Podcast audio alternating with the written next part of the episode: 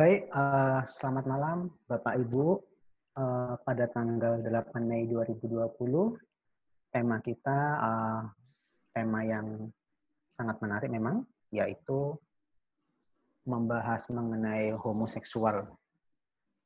Uh, akan dibahas mengenai apa sih makna homoseksual, tentu saja dari hukum positif di Indonesia, Kemudian, uh, apakah ada kaitan antara etik dan hukum terkait homoseksual?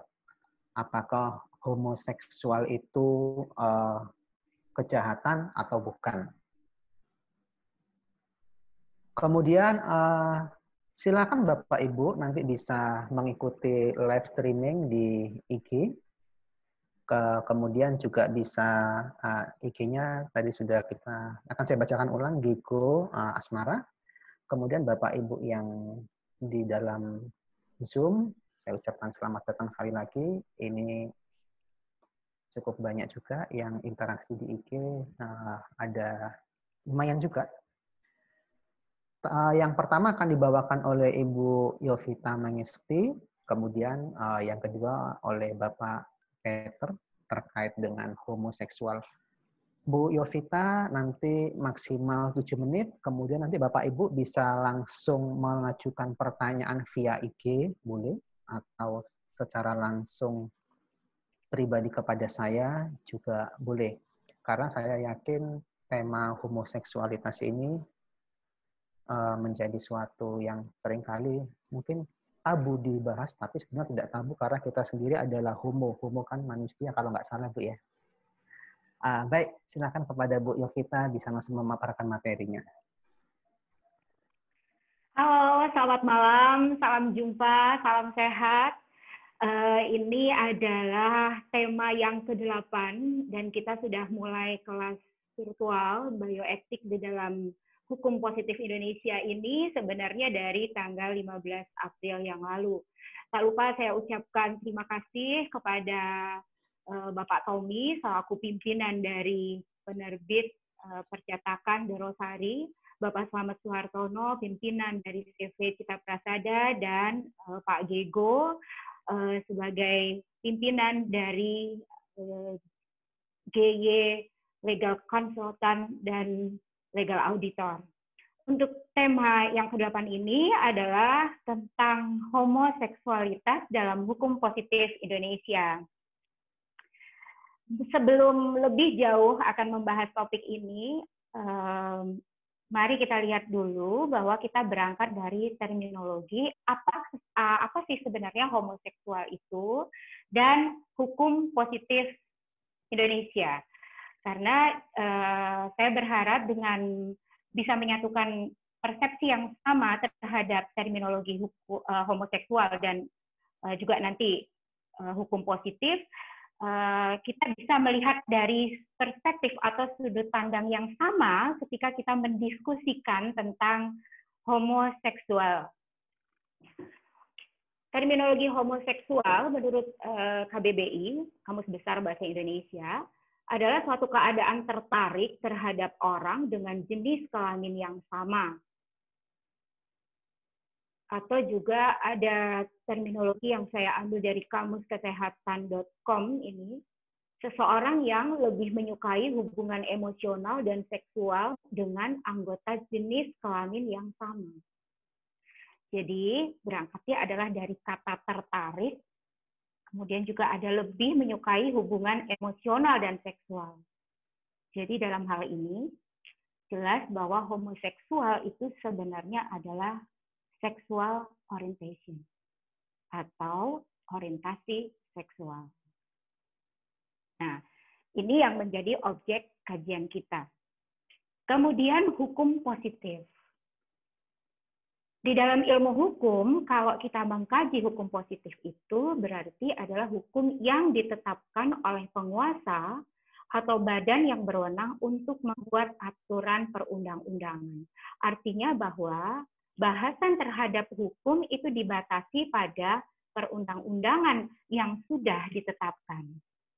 Jadi kalau kita melihat bahwa hukum itu berlaku sekarang ini tidak hanya hukum positif, tapi kemudian juga mungkin kita menemui hukum-hukum lain, apakah hukum kebiasaan, hukum adat, uh, hukum agama, itu belum dipositivisasi. Nah, dengan terminologi ini maka jelas batasannya adalah kita akan melihat homoseksual itu sebagai suatu bentuk sosial orienta uh, sexual orientation Sexual orientation atau orientasi seksual ini itu bermacam-macam bentuknya, tidak hanya homoseksual saja. Ya, ada beberapa bentuk seperti tampak di layar ini.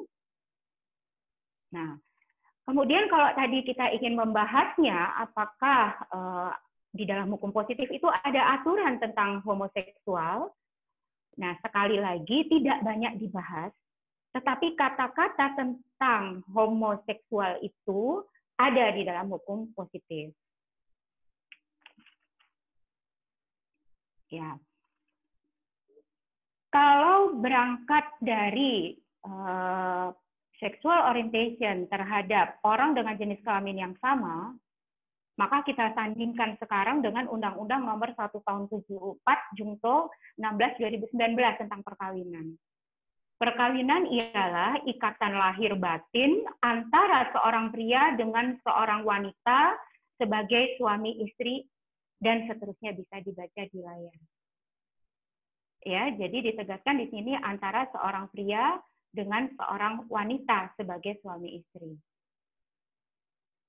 Nah, istilah homoseksual muncul di dalam PP 61 2014 tentang reproduksi pasal yaitu pada uh, penjelasan pasal 27B alinea ketiga. Di situ disebutkan perilaku penyimpangan seksual antara lain sodomi, homoseksual, lesbian, pedofilia, ekshibionisme dan seterusnya. Jadi uh, di dalam pasal ini sepertinya pembuat undang-undang menyimpulkan ada suatu uh, terminologi mengenai homoseksual atau lesbian sebagai suatu penyimpangan seksual. Sedangkan dari asal katanya di bagian awal tadi kita melihat ini sebagai sexual orientation.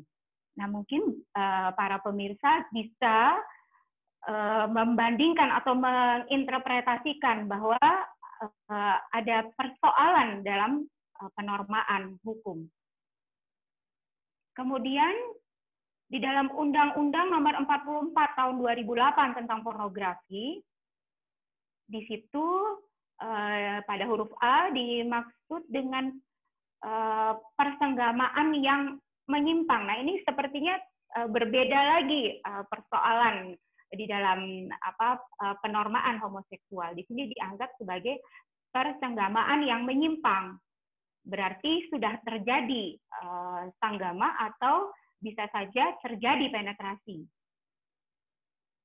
Gitu ya. Nah, persoalannya adalah dengan bermacam-macam rumusan di dalam hukum positif yang sering muncul adalah apakah homoseksual itu suatu kejahatan atau bukan? Ya. Sekarang kita lihat dulu, kejahatan adalah suatu perbuatan atau tingkah laku yang bertentangan dengan undang-undang. Perbuatan itu atau tingkah laku itu merugikan si penderita dan merugikan masyarakat, yaitu berupa hilangnya keseimbangan, ketentraman, dan ketertiban. Ini uh, pengertian secara sosiologis. Nah, di awal tadi di dalam uh, Kamus Besar Bahasa Indonesia di situ mengisyaratkan bahwa homoseksual itu merupakan orientasi seksual. Orientasi seksual itu mengacu pada pola ketertarikan baik secara emosional maupun seksual terhadap jenis kelamin tertentu. Mudah-mudahan nggak gagal fokus ya pemirsa ya pada bentuk love yang warna biru ini ya. Nah, ketika kita akan menjawab apakah ini kejahatan atau bukan, maka kita lihat lagi. Saya tidak memberikan statement ini kejahatan atau bukan, tapi tolong dicermati. Berdasarkan pasal 292 KUHP, Ya, di situ berbunyi orang yang cukup umur yang melakukan perbuatan cabul dengan orang lain sama kelamin dan seterusnya. Sementara perbuatan cabul itu uh, di dalam KBBI eh, itu disebutkan sebagai suatu perbuatan uh, melanggar kesopanan atau kesusilaan. Kemudian uh, iya bentuknya bisa macam-macam ya berupa perbuatan keji kemudian apa namanya pelampiasan nafsu birahi kelamin itu menurut KUHP. Kemudian di dalam Undang-Undang Perlindungan Anak, ya kalau kita cermati pasalnya di situ yang dilarang ya setiap orang yang melakukan kekerasan atau ancaman kekerasan. Lalu juga kemudian eh, disebutkan di situ bahwa Eh, perlindungan terhadap anak apabila anak-anak itu mengalami kekerasan terkait dengan perbuatan cabul di Undang-Undang Nomor 17 eh, tahun 2016 di pasal 82. Nah, kemudian ketika kita lihat lagi di jurisprudensi, karena jurisprudensi atau putusan uh, pengadilan itu juga merupakan satu sumber hukum positif, ya. Di situ menggunakan kata bahwa Fonis hakim itu dijatuhkan berdasarkan fakta-fakta persidangan bahwa terdakwa telah melakukan perbuatan sodomi. Nah, artinya dalam hal ini terjadi kekerasan. Demikian juga pada putusan pengadilan negeri nomor 64 eh, dan seterusnya. Ya, eh, itu ada eh, terkait dengan korban sodominya adalah anak-anak. Lalu kembali kepada pertanyaan, homoseksual itu kejahatan atau bukan? Kalau kita cermati pasal-pasal tadi, ada batas ya antara kapan homoseksual itu disebut sebagai sosial eh sorry maaf sexual uh, orientation dan kapan dia menjadi berubah pada, pada kategori sexual harassment atau pelecehan atau kekerasan tadi atau pencabulan tadi. Jadi, sebenarnya ketika kita bicara oleh adanya kekerasan, kekerasan itu muncul eh, apakah itu sebagai suatu reaksi atas eh, ketertarikan atau nafsu. Nah, ini perlu untuk dicari eh, pembuktiannya dulu, fakta-faktanya dulu. Baru kemudian itu bisa eh, dikategorikan sebagai suatu bentuk kejahatan. Oke, lalu bagaimana penormaan di masa mendatang? Karena saya melihat di dalam hukum positif pendefinisiannya atau pemilihan katanya untuk uh, menentukan apa ikhlas ini atau kejahatan atau bukan memang menurut saya ini rasanya nggak begitu tepat ya atau menurut saya juga uh, terjadi multi interpretasi. Maka untuk uh, hukum di masa mendatang, hendaknya hukum positif itu memenuhi aspek filosofis, yuridis, dan sosiologis, tentunya terkait dengan homoseksual. Bicara soal homoseksual yang akan dinormalkan di dalam hukum positif, tentunya berpedoman pada res ide atau cita hukum Indonesia, yaitu Pancasila. Kemudian, bicara soal uh, aspek yuridis, harus ada harmonisasi peraturan sehingga tidak terjadi konflik kalau kita lihat dari undang-undang yang ada di layar yang sudah saya paparkan tadi, di situ terjadi ada konflik antara norma dari undang-undang yang satu dengan norma eh, undang-undang yang lain yang nampak dari bagaimana dirumuskan di dalam aturan perundang-undangan itu sendiri. Kemudian, ketika ini menjadikan suatu persoalan ini menjadi suatu aturan atau penormaan di dalam hukum positif, maka tentu harus diperhatikan aspek sosiologisnya haruslah uh, bersifat humanis, artinya tetap memberikan penghormatan terhadap nilai hidup manusia, seperti yang sudah kita bahas pada diskusi-diskusi yang uh, sebelum ini, dan juga tetap melakukan kajian interdisipliner untuk menentukan bahwa uh, sebenarnya para uh, homoseksual yang ya para kaum homoseksual yang juga adalah subjek hukum ini di satu sisi mereka punya hak untuk dilindungi oleh hukum tetapi di sisi lain, apakah penyimpangan perilaku itu tepat jika dinormakan sebagai suatu kejahatan? Mungkin ini dulu yang bisa saya sampaikan. Saya berharap di dalam diskusi kita bisa memperdalamnya eh, bersama-sama. kembalikan kepada moderator. Ah, ya, baik. Terima kasih Bu Yovita. Uh, lebih mengarah kepada penorman di masa mendatang. Uh, silakan langsung kepada Pak Peter membahas terkait etikanya. Pak, uh, tolong Pak Peter. Oh ya, Pak Peter sudah kelihatan. Silakan uh, bisa dibantu dengan host. Terima, Terima kasih. kasih. Selamat malam uh, Bu Yovita, Pak Tommy, dan para peserta lain. Uh, saya berterima kasih mendapat kesempatan untuk memberikan pandangan dari segi bioethics ya tentang masalah uh, homoseksual. Jadi sekali lagi saya hanya membatasi pembahasan dari segi bioethics ya, yaitu tentang ethical dilemma dalam homosexuality. Saya tidak masuk ke ranah lain ya, misalnya ranah agama dan sebagainya, karena rupanya ada banyak pendapat di sini. Dalam satu agama misalnya, itu sudah ada beberapa pendapat, apalagi dalam perbedaan agama atau perbedaan tradisi eh, budaya setempat. Jadi saya akan membatasinya seperti itu.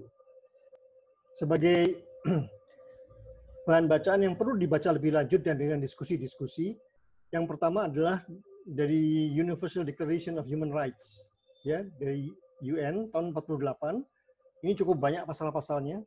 Kemudian eh, dari UNESCO Bioethics Core Curriculum, ya ini juga ada beberapa yang lebih spesifik ke arah bioethics. Kemudian dari seorang pakar kesehatan jiwa, Profesor V.F. Maramis, dari buku PPDGJ tahun 2012, kemudian ada beberapa diskusi tahun 2020. Kemudian dari seorang filsuf dari Filipina, yaitu Dr. Ramon Nadres, ini dari diskusi tahun 2020. Kemudian dari jurnal, saya ambil juga dari jurnal, ini dari PubMed juga ada, Robert L. Kinley, tahun 2015, kemudian dari Colbert ya tentang perkembangan morality tahun 58 dan Anessa Frenche tahun 2014. Nah, sebagai latar belakang, mungkin dalam eh, dekade terakhir ini kita sering mendengar tentang LGBTQ, ya, jadi lesbian, gay, biseksual, transseksual, dan queer. Ya, queer ini sekarang jarang dipakai. Ini pada umumnya eh, mengkategorikan hal-hal yang aneh dalam bidang seksual. Ya, aneh dalam arti tidak lazim, tetapi istilah ini sudah ditinggalkan. Dan sekarang populasi LGBT itu nampaknya makin makin banyak ya, cukup banyak. Angkanya memang tidak tidak tahu persis ya, belum pernah dilaporkan secara pasti, secara global. Tetapi di Amerika Serikat itu angkanya mendekati sekitar dari LGBTQ itu sekitar empat setengah persen dari populasi dan makin lama makin bertambah. Latar belakang yang lain adalah intoleransi, bahkan penolakan, diskriminasi dan stigmatisasi, bahkan uh, persecution ya di masyarakat kita, terutama di masyarakat Asia, termasuk Indonesia ya, karena belum bisa menerima ini. Padahal ini sebenarnya perlu dipahami apa sebenarnya. Apakah itu mental problem atau psychiatric issue atau masalah sexual orientation. Ini yang sering menimbulkan uh, sikap yang kurang tepat kepada mereka. Uh, tujuan dari studi ini adalah mengetahui masalahnya ya. Memang karena untuk bersikap yang benar kita harus ada identifikasi masalah yang jelas.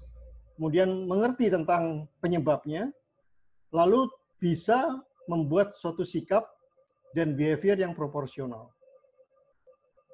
Di samping itu juga kita memakai prinsip respect for autonomy, respect for dignity, dan tidak merugikan ya, non-maleficence dan adanya social justice antara mereka, antara kaum homoseksual dan sekitarnya.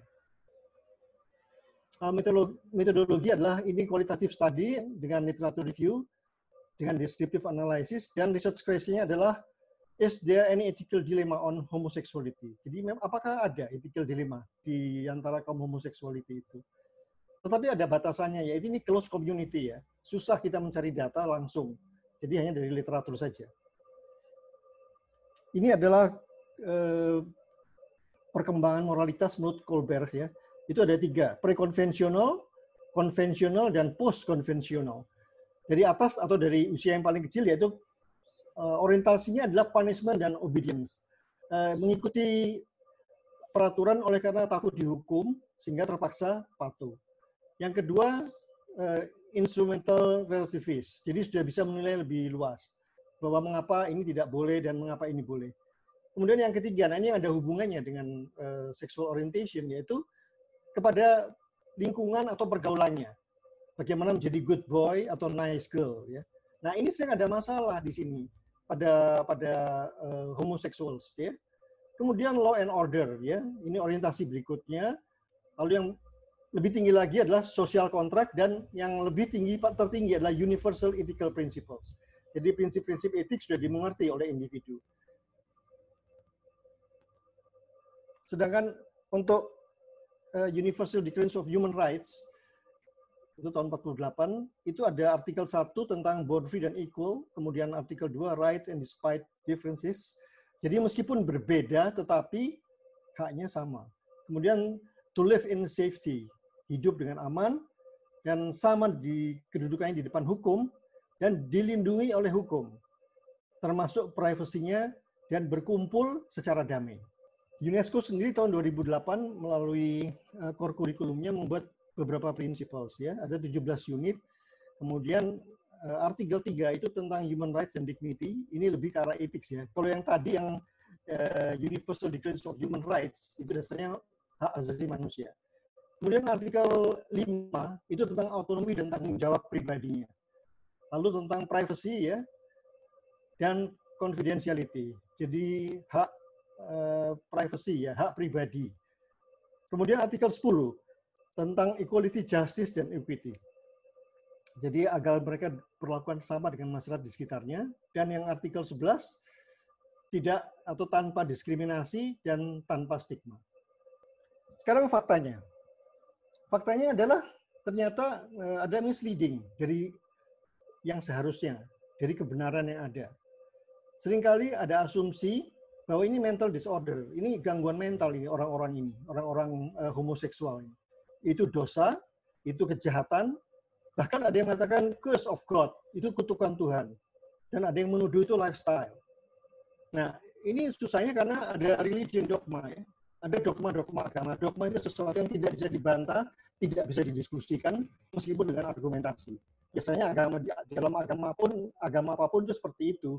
Jadi kalau misalnya begini ya harus begini, begitu ya harus begitu, titik. Ya. Kemudian ada intolerance. Karena apa? Karena dianggap oh ini tidak sama dengan kita. Ini aneh ini. Jadi eh, ada sikap intolerance, lalu biasanya diikuti rejection, ditolak, ya. Sehingga timbul juga diskriminasi, stigmatisasi, dan bahkan penganiayaan terhadap mereka. Bagaimana keadaan yang sebenarnya atau yang seharusnya? Dari penelitian ilmiah, ternyata memang ada genetik varian ya pada orang-orang homoseksual itu, tapi kadarnya tidak sama. Nah, Genetic variant itu menimbulkan hal yang fisiologis terhadap efek kadar hormon. Laki-laki itu mempunyai hormon laki-laki dan mempunyai hormon perempuan sama eh, dengan perempuan juga begitu. Tetapi perbandingannya berbeda. Pada laki-laki itu hormon testosteron yang dominan, hormon estrogen ada tetapi sedikit. Pada wanita atau pada perempuan itu sebaliknya. Sehingga ini juga berpengaruh pada sikap ya. Jadi bagaimana tubuhnya, kulitnya, kemudian suaranya, ya dan sikapnya juga. Kemudian yang berikutnya adalah ternyata ini terpengaruh oleh panutan, role modeling ya. Kalau misalnya ayahnya itu keras, kemudian kasar, pemabuk dan sebagainya, anak laki-laki itu lalu mengambil model kepada ibunya sehingga menjadi seperti perempuan dia. Begitupun sebaliknya, anak perempuan kalau melihat e, ibunya kurang tegas dan sebagainya, dia lalu memberi model ayahnya sehingga menjadi seperti laki-laki. Kemudian family background ya, jadi eh, pada keluarga dengan pendidikan yang lebih tinggi biasanya ini lebih jarang terjadi seperti itu meskipun kadang-kadang terjadi sebaliknya. Lalu adanya environmental influence. Ini dari pergaulan ya, dari sekitarnya. Nah, kalau misalnya ada, anak laki-laki sering dibully sama teman-temannya misalnya, sehingga dia jauh dari teman laki-lakinya, dia lalu lebih dekat ke teman-teman perempuan. Mungkin teman-teman perempuan lebih welcome, lebih menghormatinya. Sehingga akhirnya dia lebih menyukai dengan teman-teman perempuannya. Begitupun sebaliknya. Yang berikutnya adalah moral development. Jadi bagaimana perkembangan moral yang tadi, yang sudah saya tunjukkan dengan uh, model dari Colbert. ya Pada stage 3 itu terjadi kesalahan identifikasi. Berikutnya ada tentang personality, kepribadian. Setiap orang itu pasti punya kepribadian ya. Dan ini ada pengaruhnya. Yang terakhir ada education. Pada umumnya eh, yang menarik adalah pada kaum homoseksual itu mereka prestasi prestasi akademiknya itu tinggi. Bahkan kadang-kadang mempunyai kedudukan di masyarakat. Dan mereka jarang melakukan hal-hal yang kriminal. Jadi misalnya eh, mencuri, membunuh, atau misalnya teroris dan sebagainya itu kaum homoseksual itu jarang. Yang sering itu kaum heteroseksual, kaum yang yang normatif. Ini yang menarik. Nah, sebagai saya tidak bisa berbicara banyak karena uh, waktunya juga terbatas ya. Tetapi ini yang penting-penting. Ini ternyata uh, sebenarnya homosexuality itu adalah normal varian daripada sexual orientation. Sekali lagi, sexual orientation, bukan mental disorder ya, apalagi crime. Ini yang sudah diteliti ya, bukan asal-asalan ditetapkan seperti itu dari American Psychological Association. Ya, mereka sudah mengeluarkan itu dari ICD. ICD itu adalah International Code of Disease. Dan Indonesia harus ikut itu karena kita terikat dengan uh, eh, ICD juga. Kalau misalnya ini misalnya saya tidak tahu sekarang di Indonesia bagaimana uh, pendapatnya. Kalau Indonesia mengatakan itu mental disorder itu kelainan, lalu ICD-nya bagaimana? Jangan semau gue dong. Jadi uh, artinya harus ikut karena ini ilmiah sifatnya. Ilmiah itu netral ya, imparsial. Nggak bisa dia oh nggak suka begini, jadi ini kita nggak usah ikut, tidak bisa begitu. Ya, kemudian no unethical issues. Ya, ini juga sudah diteliti. Tidak ada pelanggaran etik. Itu memang mereka orientasi seksualnya seperti itu. Dan itulah normal variant. Kemudian should be accepted proportionally. Jadi ini mereka wajar diterima secara proporsional bukan ditolak atau dipersekusi. Dan mereka mempunyai kewajiban dan hak-hak dalam masyarakat yang sama. Tetapi satu hal yang tidak sebagai batas, tidak ada yang disebut no same sex marriage. Kalau mereka mau mengajukan ini, ya ini pasti ditolak ya. Karena namanya keluarga itu ayah, ibu dan anak ya. Mereka bisa saja punya anak ya dengan teknik seperti IVF misalnya, adopsi dan sebagainya. Tetapi ini bukan dalam lembaga itu. Nah, dalam ini itu memang tidak bisa dikabulkan saya kira mungkin, mungkin eh, apa yang bisa saya jelaskan sampai sejauh ini. Mudah-mudahan nanti bisa diskusi yang bermanfaat. Terima kasih. Saya kembalikan ke moderator. Ya, uh, baik. Terima kasih Pak Peter. Uh, berarti kesimpulannya memang uh, homoseksual uh, merupakan normal variant of sexual orientation, uh, bukan suatu kriminal begitu. Uh, Silakan Bapak Ibu yang mau mengajukan pertanyaan bisa langsung chat kepada saya. Oh ya, ini sudah ada beberapa. Hmm. Baik, ini ditujukan kepada Pak Peter. Silakan. Uh, bagaimana uh, menurut Pak Peter? Menurut saya ini seperti dalam pertanyaan ini lebih tepat mungkin ke Bu Yovita sepertinya, tapi mungkin dari Pak Peter uh, dari etikanya. Uh, bagaimana menurut Pak Peter, apakah sebaiknya di seluruh dunia, terutama Indonesia, uh, melegalkan adanya perkawinan sesama jenis ini? Baik, eh, terima kasih. Ada dua poin yang bisa saya jelaskan di sini. Sebetulnya kalau kita mengatakan melegalkan, itu kan seolah-olah, seolah mereka itu sebelumnya ilegal, lalu dibuat legal. Tapi sebetulnya eh, posisinya tidak seperti itu. Posisinya adalah justru hukum itu yang salah menginterpretasikan masalah homoseksual. Seharusnya orang hukum itu eh, ya maaf ya teman-teman hukum ya. Jadi eh, undang-undang itu kan dibuat oleh legislatif dan yudikatif. Eh, saya ngerti. Jadi dokter itu kan bukan cuma fisik Dokter itu fisik, mental, sosial. Itu definisi sehat menurut WHO. Jadi kalau ini mau diambil sikap atau undang-undang yang tepat, tanya dong sama dokter yang terutama mendalami masalah ini sehingga bisa membuat keputusan yang tepat. Yang kedua, sekali lagi ini bukan crime ya. Siapa sih yang mau jadi orang homoseksual siapa? Kan kita tidak mau begitu. Ini kan sama dengan misalnya ya, kalau saya ambil contoh yang secara fisik saja, ini sebagai analogi. Ada orang yang matanya juling, kemudian dia ditolak di masyarakat karena matanya juling. Apakah itu adil? Siapa itu kan granted. Siapa yang minta dia jadi juling? Siapa yang minta dia jadi homoseksual? Jadi jangan seperti itu dong sikapnya. Harus uh, proporsional. Tadi sudah saya tegaskan itu. Karena kita harus memahami. Kalau kita tidak paham, maka akan salah sikapnya. Bagaimana supaya paham? Ya tanyalah pada ahlinya. Jangan membuat ketentuan sendiri yang bukan ranahnya sehingga keliru semuanya. Kita tuh ditertawakan sama dunia internasional nanti. Ya, terima kasih. Ya, uh, terima kasih. Uh, silakan mungkin langsung Bu Yovita bisa langsung ini ya. uh, menanggapi lebih lanjut. Baik, uh, kita kembali pada kalimat pertanyaan tadi ya, Pak Tommy. Iya. Apakah uh, mungkin bisa diulangi? Mungkin bisa diulangi supaya uh, persis saja. Gini, apakah sebaiknya di seluruh dunia, terutama Indonesia, melegalkan adanya perkawinan sama jenis? Oke, okay. apakah sebaiknya seluruh Indonesia, uh, seluruh dunia di seluruh maupun dunia, Indonesia, jadi melegalkan? Di jadi ya. saya ambil poinnya pada kata melegalkan.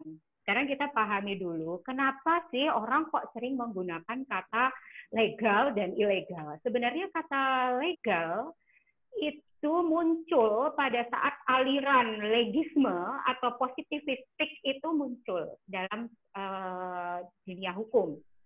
Nah, yang terjadi adalah bahwa sesuatu itu dianggap baik, diperbolehkan oleh hukum kalau itu sudah dirumuskan.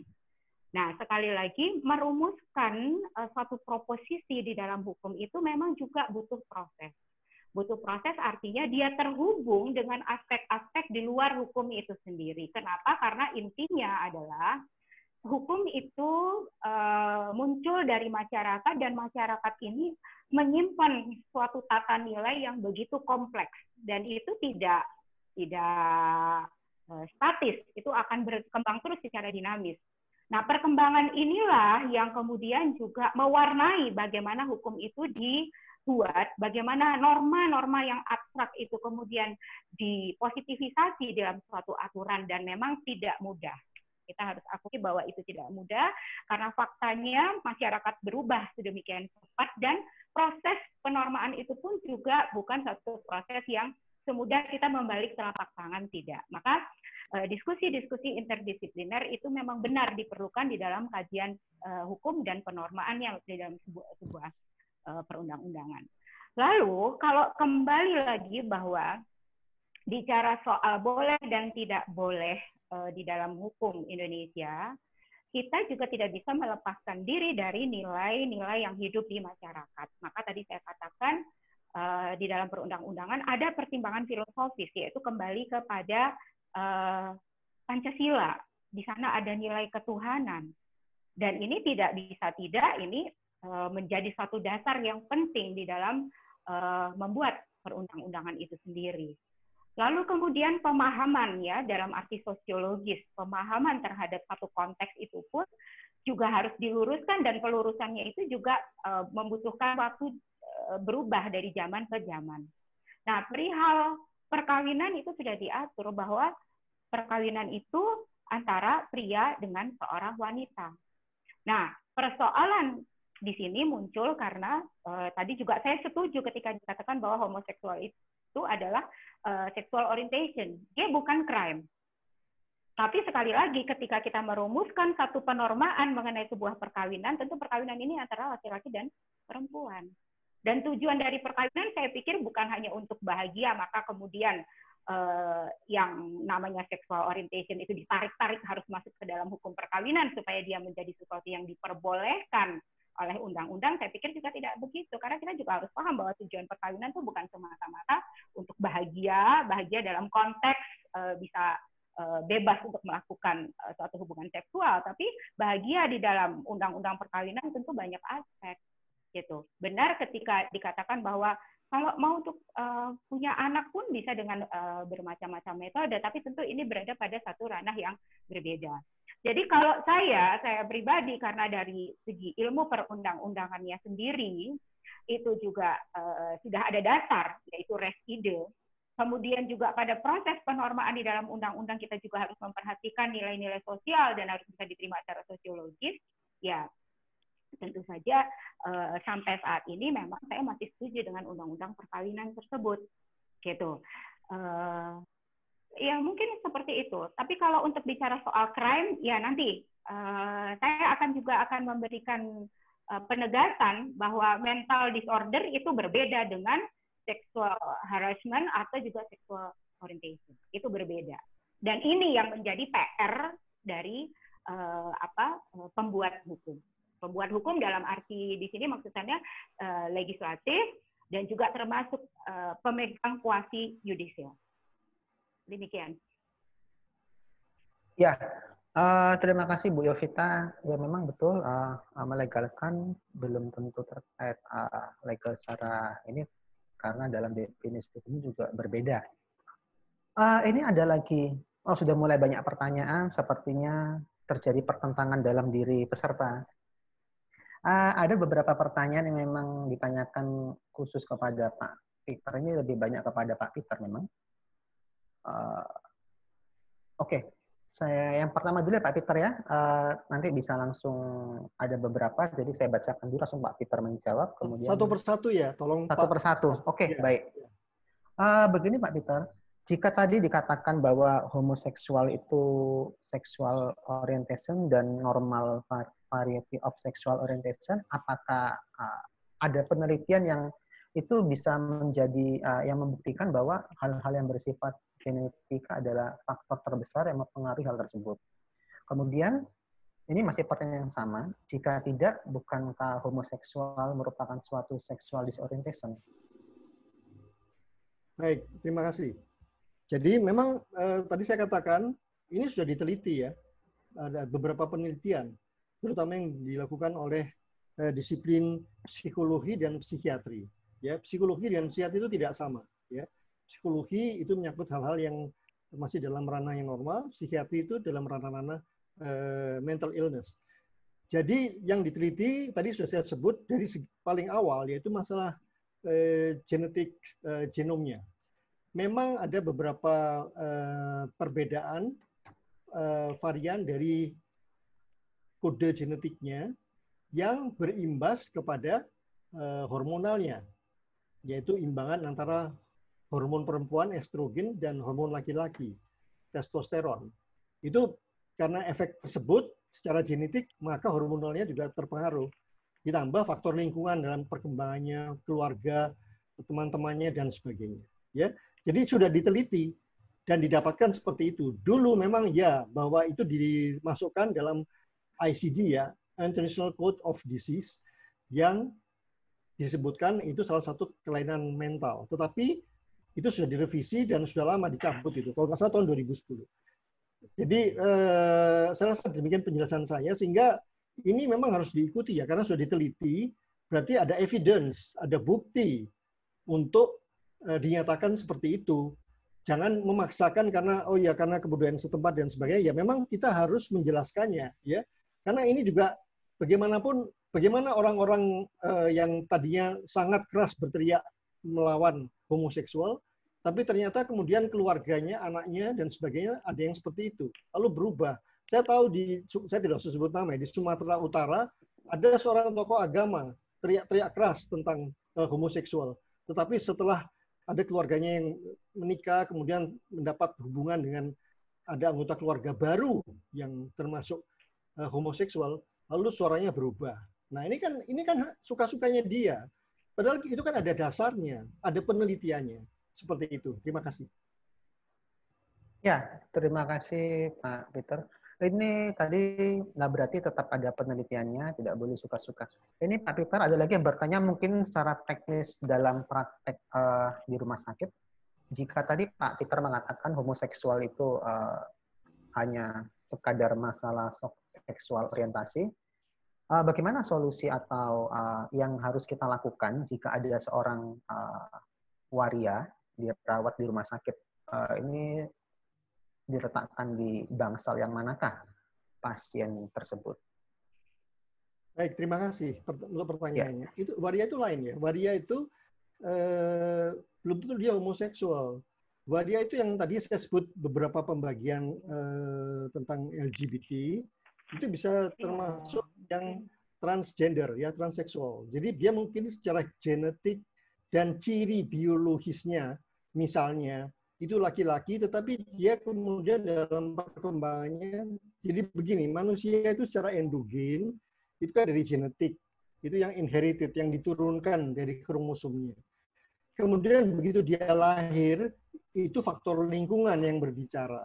Dari keluarga, dia lebih lebih uh, cocok sebagai perempuan misalnya. Dan ini yang lebih sering terjadi.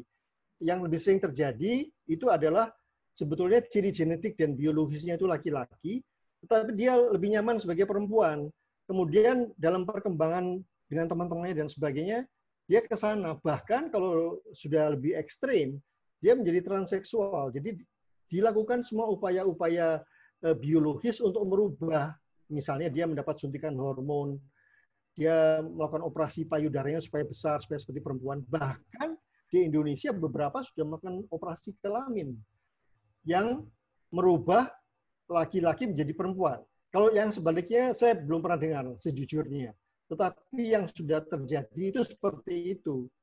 Demikian yang bisa saya jelaskan. Jadi kalau di rumah sakit yang ada masalah. Bagaimana ciri biologisnya dan sebagainya itu didata, laki atau perempuan. Tetapi kalau waria itu eh, itu masalah selain masalah kepribadian psikologis itu adalah transgender atau transseksual. Demikian. Terima kasih. Ya, jadi tidak masalah sebetulnya begitu. Uh, Pak Peter satu lagi uh, karena nanti setelah ini saya lanjut ke Bu Yovita. Ini ada pertanyaan uh, dalam kehidupan di masyarakat pasti ada seorang yang homoseksual. Artinya uh, dia dipaksa untuk melakukan perkawinan dengan lawan jenis karena berbagai hal umumnya karena tekanan keluarga ataupun dari tekanan dari masyarakat agar tidak dikucilkan. Secara etika bagaimana uh, Pak Peter menanggapi kasus ini karena banyak sekali sebetulnya. Ya, terima kasih. Jadi begini, saya berpijak pada yang saya katakan tadi eh, dasar-dasar etik ya. Ada yang disebut respect for autonomy ya. Dia berhak menentukan uh, apa yang dia inginkan. Kalau dia harus berkeluarga, seorang homoseksual dan dia tidak uh, merasa tidak tidak enak, dia harus berkeluarga karena dia memang mempunyai sexual orientation yang berbeda, maka itu tidak boleh dipaksa. Ini ini sudah sebenarnya sudah sudah ranahnya sudah ranah unethical ya jadi kalau dia tidak mau karena dia merasa dia lebih tertarik pada lawan yang sejenis, mengapa itu harus dipaksakan dan apakah itu bisa berlangsung nanti perkawinannya? Kalau hanya kawin beberapa bulan lalu cerai kan tidak ada gunanya. Tetapi ada yang disebut dengan biseksual, ya. Jadi orang yang dia eh, heteroseksual tapi juga homoseksual sekaligus sehingga disebut biseksual. Jadi dia dia punya suami atau dia punya istri, tetapi dia dengan teman-teman yang lain, kalau perempuan dengan teman perempuan, laki dengan, uh, suami dengan teman laki, maka dia juga melakukan hal seperti pada umumnya homoseksual yang lain, itu biseksual. Nah itu uh, itu berbeda, situasinya berbeda.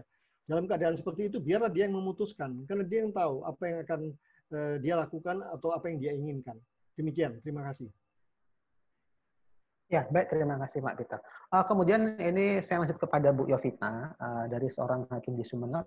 Homoseksual dalam perspektif uh, Undang-Undang Perkawinan 174 uh, tentu kontradiksi karena sudah menyalahi kodrat. Kemudian uh, bagaimana cara mengukur homoseksual dari perspektif hukum dengan banyak pola tindakan mereka tidak hanya dari mens rea tapi terkait ketertiban masyarakat agar tidak terjadi uh, gejolak sosial. Silakan Bu Yovita. Ya, baik. Uh, ini ada beberapa pertanyaan yang uh, mesti dijawab ya. Uh, jadi pertama, ini pertanyaannya adalah tentang kontradiksi uh, dalam perspektif undang-undang perkawinan. Iya, memang terjadi kontradiksi di sini karena uh, dari awal, awal tadi kan kita membedakan nih mana yang sexual orientation, uh, sexual harassment atau juga mental disorder itu sebenarnya dari awal kita sudah bedakan itu. Jadi memang kalau ternyata uh, memahami homoseksual di dalam konteks bahwa itu uh, apa sebagai social orientation jelas akan kita dalam mencermati undang-undang perkawinan ya sepertinya memang kontradiktif.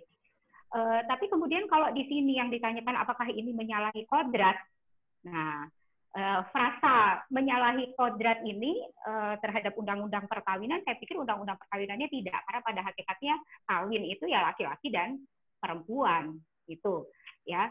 Kemudian juga di dalam pertanyaan ini sepertinya bagaimana untuk mengukur apakah hanya uh, ada mens rea atau tidak. Kalau kita bicara tentang crime, tentu harus ada niat untuk melakukan kejahatan. Tapi niat pun nggak cukup. Niat saja, tapi kalau tidak aktus rei-nya nggak ada, aksinya nggak ada, ya ini belum terjadi sebuah uh, tindak pidana secara utuh. Nah, mungkin yang ingin ditanyakan di situ, kapan dia menjadi uh, homoseks ini kemudian dianggap sebagai satu crime, itu kapan? Saya pikir tidak hanya untuk uh, subjek hukum yang homoseksual saja, tetapi setiap orang yang terbukti atas adanya mens rea dan actus reusnya.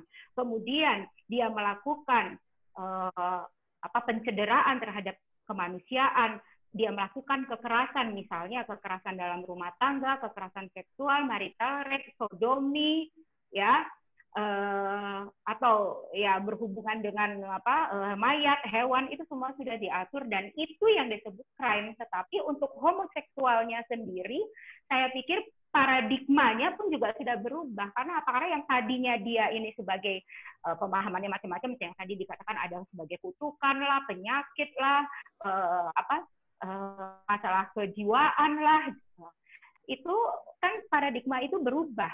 Kita menggunakan paradigma bahwa homoseksual ini adalah social orientation. Tapi begitu itu mengarah pada suatu social harassment ya oke okay, dia bisa dianggap sebagai crime gitu. Lalu kemudian bagaimana dalam konteks menjaga ketertiban masyarakat? Ya kembali lagi bahwa menjaga tegaknya hukum itu itu e, berlangsung dengan dua pilar ya. Hukum-hukum itu bisa tegak atau enggak. Pertama itu harus ada e, apa? edukasi. Edukasi terhadap bagaimana sih sebenarnya membaca makna yang e, ada di dalam e, aturan itu sendiri. Kemudian yang kedua adalah dengan ya bagaimana menegakkan dengan uh, prinsip equality before the law itu persamaan uh, tidak boleh terjadi diskriminasi. Tapi pada kedua arah ini, baik pada uh, proses edukasi dan uh, penegakan hukum, tentu kita juga harus tetap, tetap, tetap uh, menjunjung tinggi bahwa ada hak asasi manusia yang juga harus kita uh, jaga.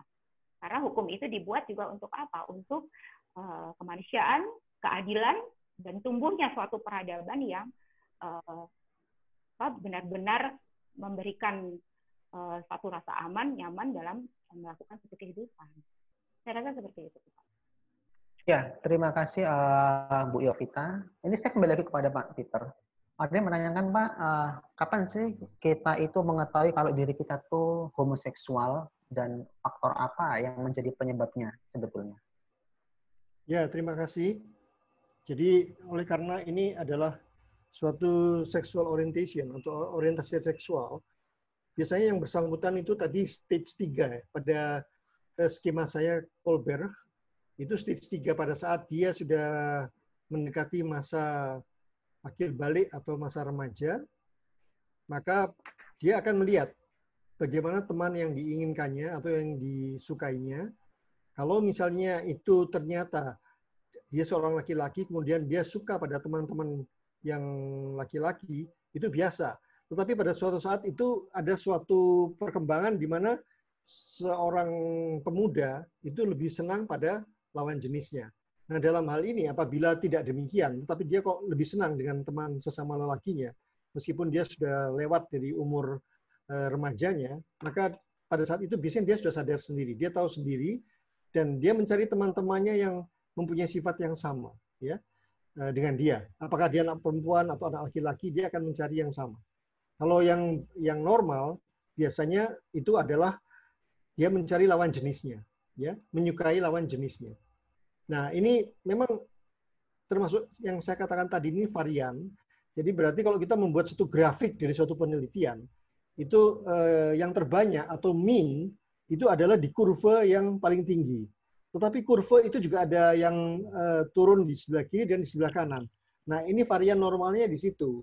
Ya, masih dalam kurva itu, tetapi dia tidak di tengah, tapi dia di pinggir. Seperti itu. Terima kasih. Ya, terima kasih, Dok. Uh, silakan uh, Dokter Clarissa tadi sudah melambaikan tangan.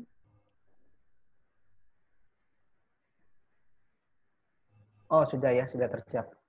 Uh, Oke, terima kasih. Uh, ini Pak Peter ada yang menanyakan lagi uh, kalau operasi kelamin itu bisa dilakukan, kemudian jika dilihat dari sumpah dokter, bagaimana?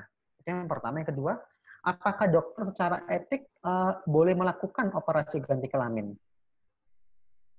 Ya, terima kasih. Yang pertama saya jawab. Jadi, eh, operasi mengganti jenis kelamin yang saya katakan tadi, untuk memperkuat identitas biologisnya dia, karena yang dia inginkan seperti itu, itu sebenarnya berpegang pada uh, ethical principle kembali kepada autonomi, beneficence, non maleficence dan uh, justice ya. Di sini otonomi adalah prinsip utama.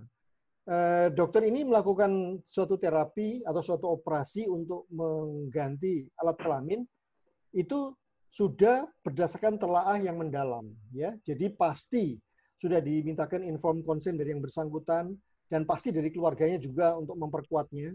Karena ini juga menyangkut masalah hukum nanti. Nanti dia sebelumnya terdaftar misalnya, dia sebagai penduduk perempuan. Tetapi sesudah operasi dia lalu menjadi penduduk laki-laki. Ini kan ada aspek hukumnya juga ya, aspek yuridis. Jadi pasti sudah dilakukan konsultasi yang mendalam dari berbagai pihak yang terkait, terutama keluarga. Tetapi dari segi kedokterannya sendiri tidak masalah. Dokter melakukan operasi itu sesuai dengan permintaan yang bersangkutan dan tidak melakukan hal yang harmful, tidak melakukan hal-hal yang misalnya bertentangan dengan etik, oleh karena di sini ada prinsip otonomi yang terutama, di samping ada hal yang lain. Kemudian yang kedua tadi, maaf tolong diulang, tadi pertanyaan apa yang kedua? Pak, uh, yang kedua ini, yang kedua, uh, apakah seorang dokter secara etik boleh melakukan operasi ganti kelamin? Jawabannya singkat saja, boleh. Terima kasih. Boleh. Boleh dan sudah banyak. Uh, Terima kasih boleh dan sudah banyak. Ya. Uh, kemudian tadi melanjutkan pertanyaan yang sama uh, dok, dokter Peter. Kemudian uh, ada nggak syarat-syarat tertentu yang harus dipastikan dulu? Contoh pada IVF ada syarat tertentu. Apakah pada kelam, ganti kelamin ini bebas? Maksudnya eh, ini kan saya katakan tadi harus banyak telaah ya, termasuk dari teman-teman eh, disiplin psikologi, teman-teman dari hukum, keluarganya dia sendiri itu digali. Karena ini kan tidak bisa tidak bisa bolak balik jadi jangan sampai nanti setelah dilakukan operasi ganti kelamin lalu ternyata kok tidak enak atau menyesal kembali lagi nggak bisa. Ini keputusan dibuat seperti itu. Soalnya eh, kadang-kadang saya ambil contoh lain ya tetapi analoginya sama itu ada seorang wanita yang minta payudaranya dibesarkan diisi dengan eh, zat-zat yang sintetis kemudian dia berubah pikiran atau mungkin pacarnya berubah pikiran, disuruh e, mengeluarkan lagi, dikeluarkan lagi, kemudian punya pacar lain disuruh besarkan lagi, itu sampai tiga kali terjadi. Itu pernah terjadi itu. Nah itu ini kan tidak bisa ya karena di samping sulit operasinya karena di dasar panggul bawah itu juga e, banyak saluran kencing, kemudian ada saluran kotoran dan sebagainya, saraf dan sebagainya. Nggak bisa diutak-utik balik lagi, balik lagi, tidak bisa seperti itu. Terima kasih. Ya, Uh, ini rupanya sepertinya penanya ingin minta ketegasan lagi. Uh, kalau di IVF kan yang menggali dokternya atau uh, kalau yang dari uh, terkait ganti kelamin ini apakah dokternya juga melakukan telaah uh, kemudian uh, kemudian kalau yang selama ini sudah ada dokter itu dalam prakteknya langsung atau atau bagaimana? Saya terus terang kurang menangkap ya. Tapi begini, kalau yang dimaksud adalah persiapannya, jadi apakah dokter melakukan langsung atau sebelumnya ada telaah, itu yang saya katakan tadi, pasti banyak telaah. Malah di sini teman-teman dari psikologi dan psikiatri itu banyak peranannya. Juga teman dari hukum.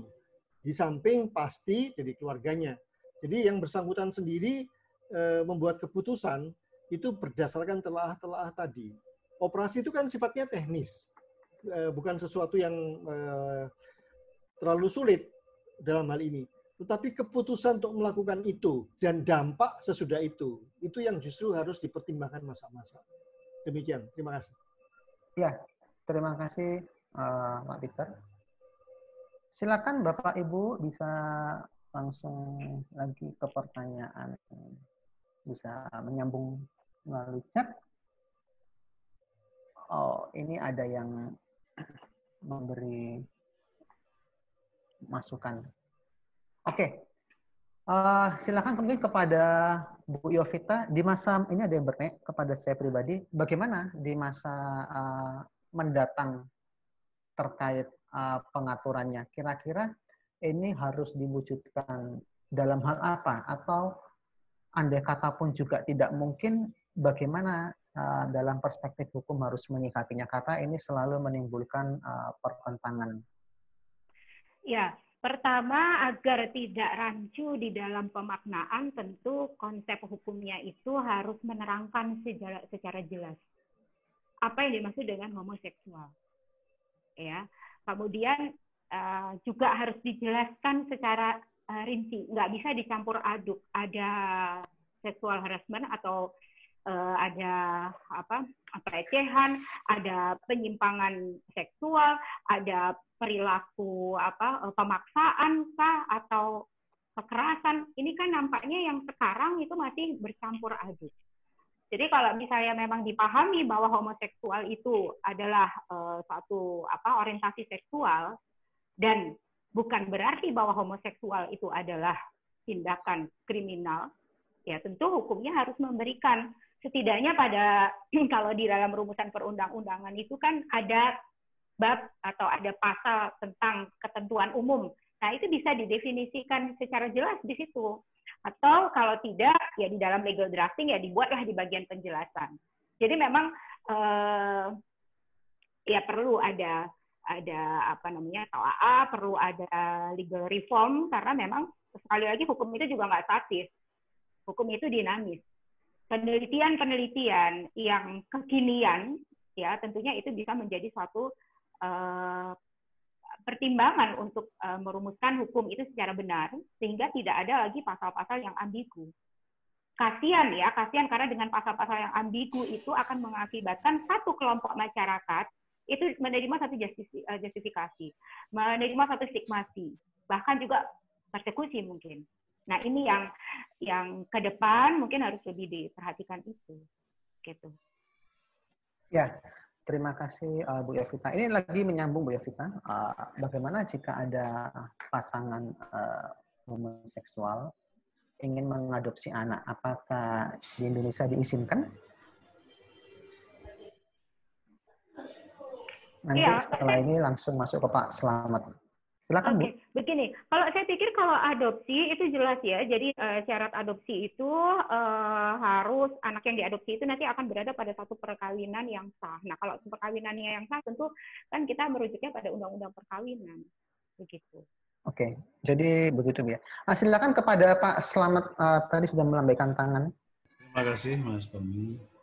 Ini saya menegaskan tadi bahwa terkait dengan legalitas perkawinan homoseksual uh, gini ya di Indonesia itu kawin tidak sekedar untuk memenuhi kebutuhan biologis. Maaf, suaranya Pak Slamet tidak terdengar. Oh iya, oke, oke dok. Jadi menurut saya perkawinan Indonesia tidak cukup untuk memenuhi kebutuhan biologis ya, kepuasan seksual tidak. Tapi punya tujuan yang luhur ya, yang mulia yaitu untuk memasukkan melanjutkan keturunan survival manusia. Bayangkan kalau semua biseksual homoseksual dan seterusnya itu kawin, maka dunianya akan punah dengan manusianya. Itu maka saya masih pendapat dengan pembentuk undang-undang perkawinan kita saya dijumpat bahwa um, perkawinan itu hanya boleh antara laki dan perempuan. Jadi saya untuk, untuk, untuk yang sama jenis itu,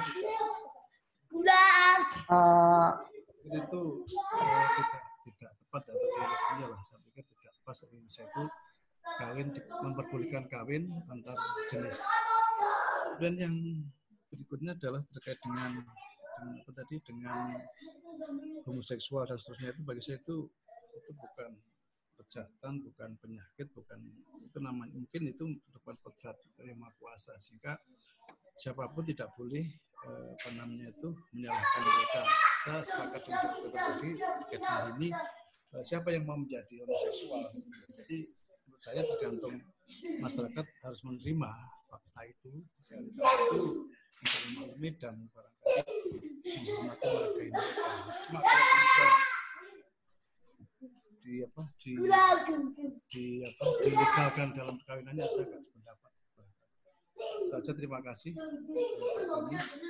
Ya, terima kasih Pak Selamat. Uh, jadi memang Pak Selamat menegaskan kalau dilegalkan dalam perkawinan tidak sepakat. Uh, uh, ini seperti tadi katakan Pak Peter bahwa edukasi publik itu menjadi suatu hal yang penting dilakukan oleh uh, pemerintah atau pihak-pihak terkait. Kemudian uh, bagaimana uh, tadi Bu Yovita bisa menanggapi Pak Selamat terkait di masa mendatang sebenarnya tidak boleh.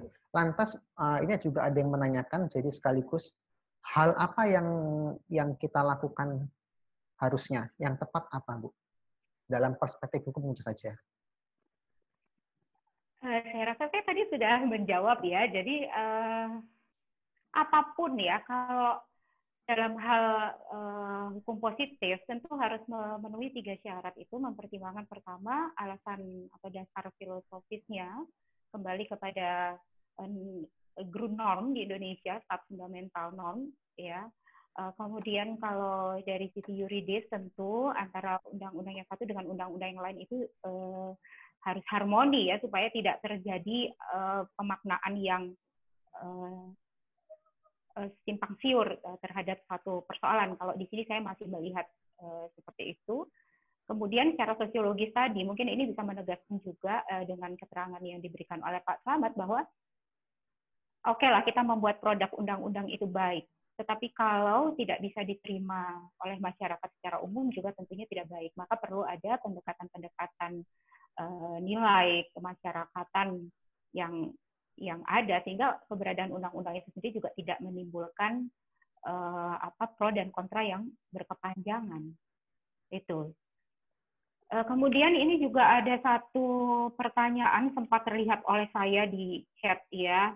Uh, apa apakah di dalam operasi transgender akan ada urutan tata laksana dan hukum ya tentu uh, di dalam uh, melakukan operasi apa pun itu tentu ada uh, prosedur pelaksanaan dan juga ada inform consent. Nah, itu yang juga harus dipahami bahwa inform consent itu memegang peranan penting ya. Dan dari situ juga akan tampak jelas apakah suatu tindakan medis itu memang benar-benar dipahami oleh yang meminta untuk dilakukannya suatu tindakan medis, tindakan operasi atau tidak. Nah, itu mendukung daripada prinsip uh, bioetik yang autonomi uh, dan seterusnya. Kemudian juga uh, persoalan transgender itu mungkin nanti kita bahas di topik yang tanggal 22 ya, Pak Tommy, karena ya, ada bahasan betul. tersendiri tentang uh, transgender. Ya begitu. Ya, uh, baik Bapak Ibu bisa silakan jika masih ada yang kurang jelas uh, atau masih ingin ya ingin didiskusikan terkait homoseksualitas. Uh, kemudian ini uh, Pak Peter ada yang menanyakan kepada ya melalui chat chat privat sebetulnya uh, homoseksualitas dalam etika ini uh, sebetulnya bagaimana cara yang paling mudah agar masyarakat bisa memahami homoseksualitas uh, dalam perspektif etika. Artinya cara penyampaian atau cara edukasi publiknya yang paling mudah bagaimana? Karena tidak semua orang memahami uh, untuk mendengar kata homoseksualitas saja uh, mereka sudah merasa terancam. Mungkin begitu. Silakan Mungkin saya jawab sedikit ya Pak Tommy. Uh, ada perasaan terancam atau ada perasaan kaum homo ini seperti sesuatu yang mungkin didiskriminasi, yaitu uh, sebenarnya karena bentukan budaya dan pemahaman yang saya pikir salah. Kalau saya pribadi, saya pribadi uh, berpangkal tolak bahwa uh, sebagai subjek hukum mereka juga uh, berhak untuk hidup uh, secara layak, nyaman, sama dengan uh, masyarakat lainnya, saya pikir persoalan homoseksual ini kah itu merupakan satu uh, fakta yang harus dihormati karena itu ya tadi saya melihat itu sebagai sexual orientation. Berbeda kalau memang uh, subjek hukum tersebut siapa pun dia tidak hanya kaum homoseksual saja melakukan kejahatan ya itu baru harus diproses secara uh, hukum yang berlaku gitu. Jadi memang uh, sebuah uh, apa namanya pemahaman terhadap uh, homoseksual ini tentu memang juga tidak bisa dipaksakan begitu saja untuk bisa diterima oleh masyarakat ya tidak tetapi dengan saya pikir dengan melakukan satu hal-hal yang positif dan memberikan kontribusi yang baik uh, uh, dalam apa perkembangan masyarakat saya pikir uh, akan sampai juga pada pemahaman yang lebih proporsional di dalam uh, apa namanya memaknai suatu uh, fakta bahwa memang mereka juga hidup bersama dengan kita gitu. Ya, baik terima kasih Bu Yovita. Uh, silakan tadi Pak Peter bisa melanjutkan uh, pertanyaan tadi. Bagaimana sih cara termudah itu? Silakan Pak. Ya, terima kasih. Jadi uh, sebetulnya masalah ini tidak perlu dibesar-besarkan ya. Jadi tadi saya sudah sebutkan dalam slide saya perlu sikap yang proporsional. Jadi ada dua menurut saya. Ini yang pertama, kita bergaul dengan saudara-saudara kita yang homoseksual itu ya biasa saja. Diajak terlibat dalam berbagai kegiatan dalam lingkungan kecil ya. Misalnya olahraga kumpul-kumpul dan sebagainya dia biasa saja. Jangan membuat perbedaan sikap. Yang pertama. Yang kedua edukasi kepada teman-teman yang lain. Bahwa itu kalau kita bilang orientasi seksual itu masih kedengaran aneh di masyarakat ya. Masyarakat juga belum begitu mengerti apa sih orientasi seksual. Kita sebut aja kepribadian. Kita bilang oh itu memang kepribadian kepribadiannya seperti itu itu saja. Jadi kita bikin mudah begitu. Jadi diajak ikut serta dalam setiap kegiatan. Yang kedua bagi yang yang lain sekitarnya yang masih menganggap mereka itu aneh, ya kita beritahu aja bahwa itu adalah variasi dari kepribadian. Kalau kita katakan orientasi seksual, apalagi eh, mental yang tidak sehat dan sebagainya, itu akan membuat stigma dan diskriminasi. Terima kasih. Ya, baik. Uh, terima kasih uh, Pak Peter. Jadi memang harus kita dibuat santai saja. Kita mengatakan uh, kepribadian karena tidak semua orang memahami apa itu orientasi seksual. Uh, waktu sudah menunjukkan jam 8.12. Uh, mungkin ada closing statement dari uh, Bu Yovita, berikut juga dari Pak Peter. Silakan. Bu Yovita dulu. Ya, saya dulu ya mungkin ya. Jadi hukum harus dibuat tidak karena sekedar suka-suka atau kepentingan dari satu komunitas dan kelompok parokial saja. Tetapi hukum itu harus berlandaskan nilai kemanusiaan dan keadilan. Memang tidak mudah, karena apa? Karena hukum akan baik jika hukum juga merangkum eh, nilai-nilai yang tumbuh di dalam masyarakat. Mungkin hukum luar negeri pun baik, tetapi memang tidak begitu saja mudah untuk ditransplantasikan ke dalam hukum Indonesia. Dan inilah bagian dari dinamika hukum itu sendiri. Ya, terima kasih Bu Evita. Masuk ke Pak Peter, silakan Pak Peter. Ya, terima kasih. Ya, saya sebagai penutup, eh, saya melihat bahwa ada dua kerisauan di publik ya, di masyarakat. Dikhawatirkan menular. Jadi jangan jangan jangan nanti kalau anak saya, keluarga saya bergaul dengan dia jadi uh, homoseksual juga. Jadi sudah menular tidak ada ya. Jadi tidak bisa menular. Ya. Kemudian yang kedua, eh, jangan terlalu takut atau jangan terlalu membuat diskriminasi atau stigma kepada saudara-saudara yang homoseksual. Jadi anggap analognya adalah itu variasi misalnya tadi contoh saya misalnya ada orang yang pendek, ada yang matanya juling, ada yang sakit kencing manis itu kan genetik semua. Itu. Jadi ya sudahlah, kita terima apa adanya. Yang penting kita saling menghormati dan saya rasa dengan saling menghormati semua akan baik-baik saja. Terima kasih. Ya, baik. Terima kasih uh, Pak Peter maupun Bu Yovita. Ini sekaligus tadi menjawab pertanyaan terakhir memang uh, apakah menular sudah ditegaskan dari Pak Peter tidak menular. Jadi kita memang wajib tetap menghormati, uh, berlaku ya tetap baik. Uh, baik Bapak Ibu, uh, nanti tema dari homoseksual ini akan dilanjutkan pada tanggal 13 yaitu human trafficking dari uh, Pak Igu dan Pak Kleden. Kemudian berikutnya tanggal 15 Mei surogasi dari Pak Giku dan Bu Hervina. Berikutnya baru uh, transgender dari Gus Aan. Uh, baik Bapak Ibu, uh, demikian yang bisa saya sampaikan uh, terkait diskusi homoseksual ini. Jadi memang dia bukan suatu penyakit, itu tergantung bagaimana kita menyikapi, memberi edukasi publik merupakan hal yang baik dalam perspektif hukum walaupun ada penolakan uh, intinya itu juga walaupun kecil peluang pembentukan normanya tapi kita tetap bisa berupaya dari uh, perspektif sosiologi hukum misalnya dari masyarakat. Ah, baik, saya ucapkan terima kasih sekali lagi kepada narasumber Ibu Yovita, begitu juga dengan Pak Peter Yohanes dan para uh, peserta baik di Zoom ini ataupun di Instagram. Selamat malam, terima kasih.